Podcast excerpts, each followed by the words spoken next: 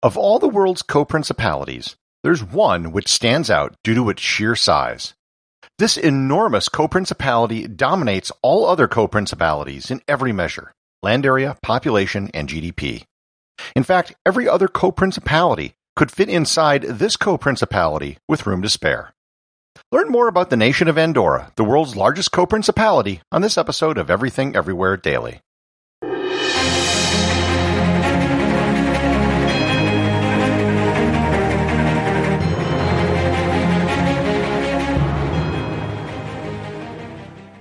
This episode is sponsored by ButcherBox. Summer is right around the corner, and that means cookouts. No matter what your preferred food is for a cookout or a barbecue, ButcherBox can help you make it the best. If you want to serve up some hamburgers, ButcherBox has grass-fed ground beef to make the perfect smash burger. Want to cook up some steaks? Well, ButcherBox has that too, with some of the best cuts of steak such as New York strip, ribeye, and filet mignon. Do you like grilled chicken? Well, ButcherBox has some of the best pasture-raised chicken that you will find anywhere. And if you really want to wow people at your next cookout, you can try grilling some of their wild caught salmon on a cedar plank. Sign up at butcherbox.com slash daily and get a special deal. ButcherBox is offering my listeners a free for a year offer plus an additional $20 off. You can choose salmon, chicken breasts, or steak tips free in every order for a year. Sign up today at butcherbox.com slash daily and use code DAILY to choose your free for a year offer. Plus, get $20 off your first order. Hey, my name's Otis Gray, host of the Daily Book Club, a daily podcast where I read wonderful old books one chapter at a time. Simple as that.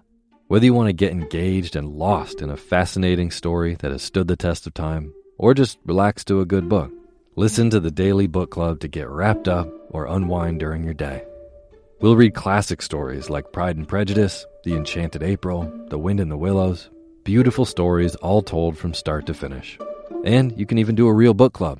Tune into the Daily Book Club Discord and discuss the readings with other book club listeners. However, you want to listen, it's your choice. Subscribe to the Daily Book Club on Spotify, Apple Podcasts, and everywhere else. New episodes every single day. So sit back, relax, and get lost in the Daily Book Club. This episode is sponsored by SCOTTeVEST. SCOTTeVEST is always innovating. That's why they recently announced their newest product, the Scotty Mask. You've probably seen people wearing neck gaiters that they pull up over their mouth and nose to use as a mask. Those are certainly better than nothing, but they aren't the best when it comes to actually, you know, being a mask. SCOTTeVEST gives you the best of both worlds. It can be worn around your neck and pulled up over your mouth and nose like a neck gaiter. But it also has a pocket for a removable mask filter, a drawstring to close it around your head, and an adjustable nose bridge. In true SCOTTeVEST tradition, it also has some small pockets to keep extra things like cash or a credit card. You can get 15% off the Scotty mask by going to scottevest.com and using coupon code everything everywhere, all one word, at checkout. So let me start by addressing the question that many of you are now asking.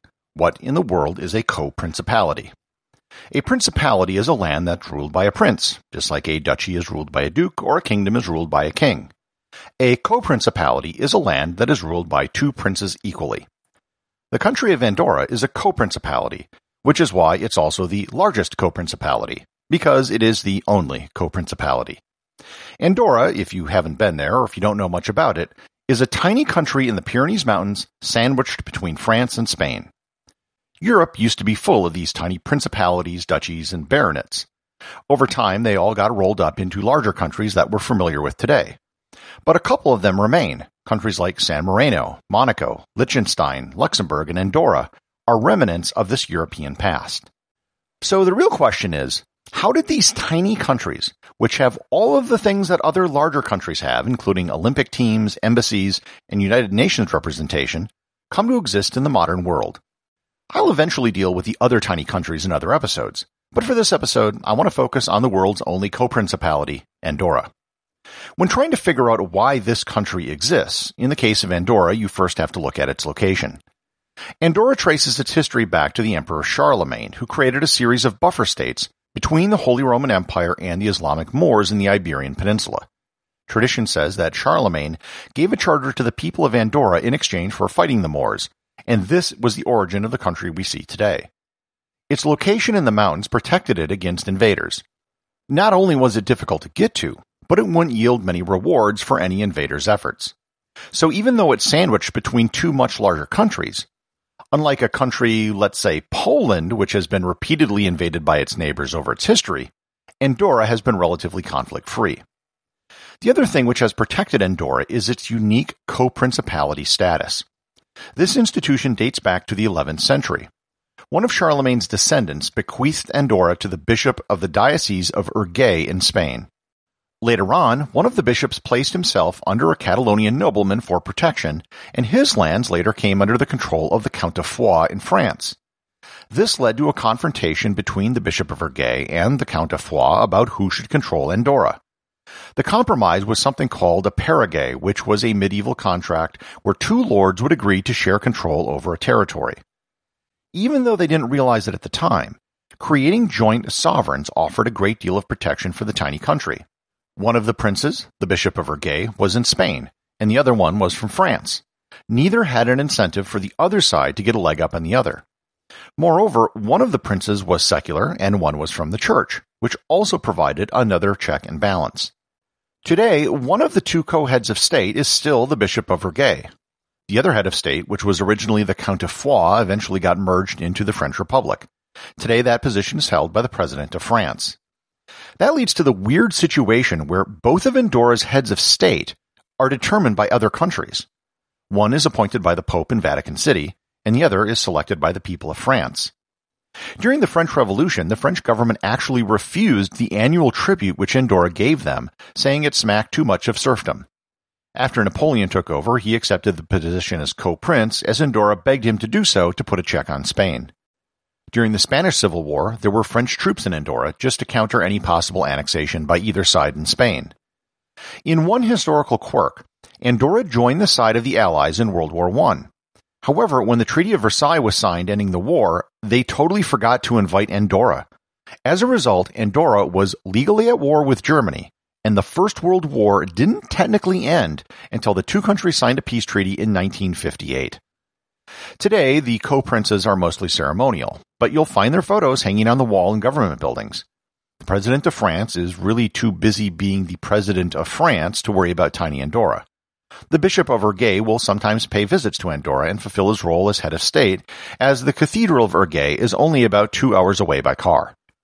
In 1993, Andorra became a parliamentary democracy, still keeping to the co-princes as head of state.